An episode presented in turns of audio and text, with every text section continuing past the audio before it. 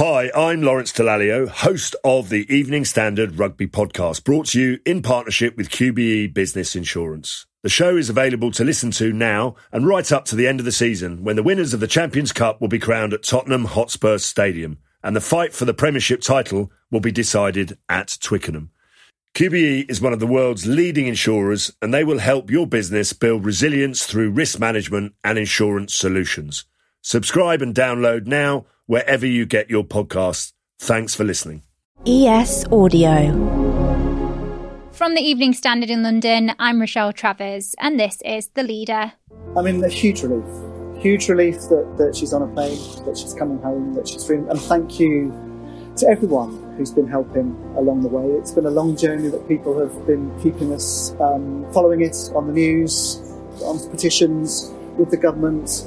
Um, I've said some rough things over the years. Um, but in the end, she's coming home. The day is finally here.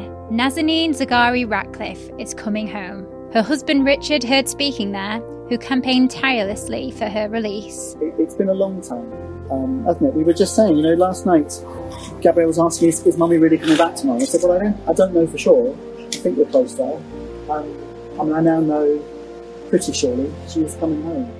After six years in prison in Iran, Nazanin is set to be reunited with her family in London. Here's Foreign Secretary Liz Truss confirming the news. Well, I'm delighted that Nazanin, Anoosheh, and Morad have all been released by the Iranians and that Nazanin and Anoosheh will return back home to the UK. At the time of recording this podcast, the mother of one is on a flight along with British Iranian businessman Anoosheh Ashoori, who had also been detained since 2017. Another British national, Morad Tahbaz, has been released from prison but remains in Iran. Eilidh Macpherson is an Amnesty International UK campaigner who has worked closely with the families. We've had confirmation that both Anoosheh Ashoori and Nazanin Zaghari Ratcliffe are going to be back in the UK today, which is incredible news.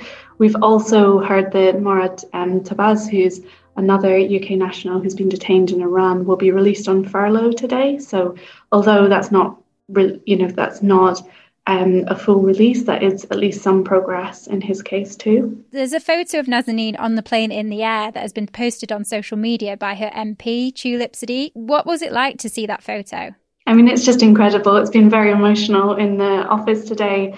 Um, I'm yeah, I'm in the Amnesty office today, and all of our colleagues have been just. We just didn't believe it was true until we saw that photograph. It's incredible to have some yeah, to have an actual uh, visual proof that this is happening is something that we've all sort of thought about, campaigned for for such a long time. Just on a personal level, how are you feeling right now?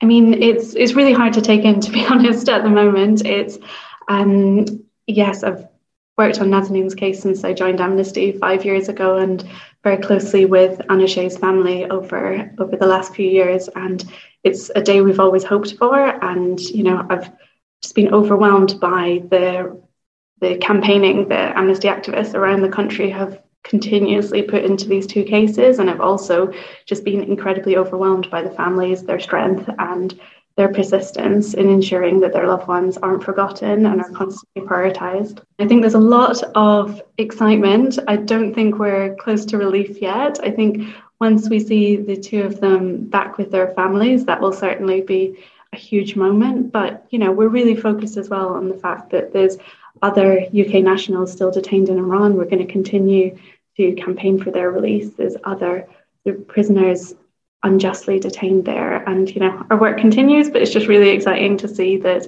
see that progress happens, and you know, um, yeah.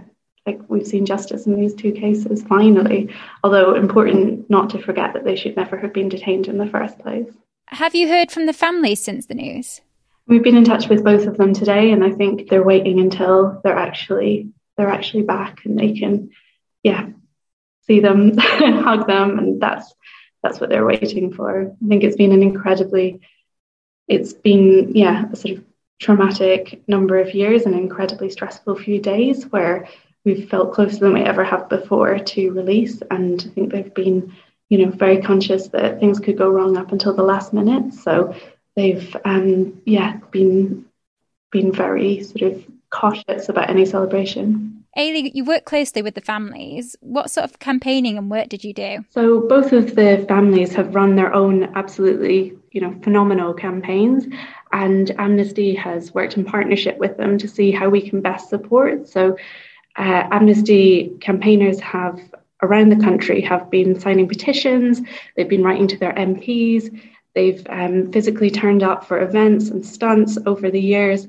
many people came and joined Richard Ratcliffe um, at sort of both of the hunger strikes that he unfortunately felt he had to undertake over the last few years. And we every day we get messages of support and care for both of the families. It's something that is really, really important to whole amnesty movement across the UK and around the world, really. Give us an overview of both Nazanin and Nousha's cases. How did we get here? Yeah, so um, this start, first started with Nazanin's arrest, and together um, they've been detained for a combined over 10 years. Both of them have faced, like, the, like I said, these really unjust charges of, um, of being threats to national security, and they've had sort of uh, delayed um, delayed trials. Nazanin's actually served her full sentence and then had another another sentence added on top of that. There's really not been any due process. Can you give us a bit of an insight into how the families felt during this time and just how relentlessly they worked to try and bring them home safely? The families have faced almost constant uncertainty. There's been times that they've not been able to speak directly to their loved ones, that both Anoosheh and Nazanin haven't been able to access lawyers, haven't been able to access medical treatment. So they've been really concerned for their welfare, as well as obviously dealing with the, the unjustness of them being detained on these really spurious charges. And but throughout that, they've really focused on making sure that their cases aren't forgotten, that people are reminded of who they are, why they need to come home, and why they should never have been arrested in the first place. You know the families personally. What was your take on them as individuals? I mean, I think they're just, you know, just incredible people. I've constantly been in awe of the of the bravery, of the commitment of both of the families, um, Sherry Anoosheh's wife, as well as Richard Nazanin's husband. We've, you know, sort of met with them regularly. We've been in almost constant contact with them over the last few years. We've camped with Richard outside the Foreign Office. We've um, stood in Parliament Square with placards and we've um, yeah worked with all their families. They've been incredibly warm and yeah, sort of welcoming to us as part of their campaign. Obviously, hugely positive news today, but there are still a lot of questions that remain about the handling of this situation, aren't there? So um, yeah, we've consistently called on the UK government to do more. It's um, you know we have seen action for the UK government, we have seen them prioritise the cases, but that hasn't you know that hasn't always been true. And and it's been times where sort of both amnesty and the families have expressed real frustration about the UK government's handling of the cases and you know sort of prioritization of them. There's other British nationals uh, still detained in Iran. There's other um, nationals of other European countries still detained in Iran and we will continue to fight for their release as well as asking some of those really tough questions about why both Nazanin and Anoosheh were held for so long. And that's it from the leader. This podcast is back tomorrow at 4 pm.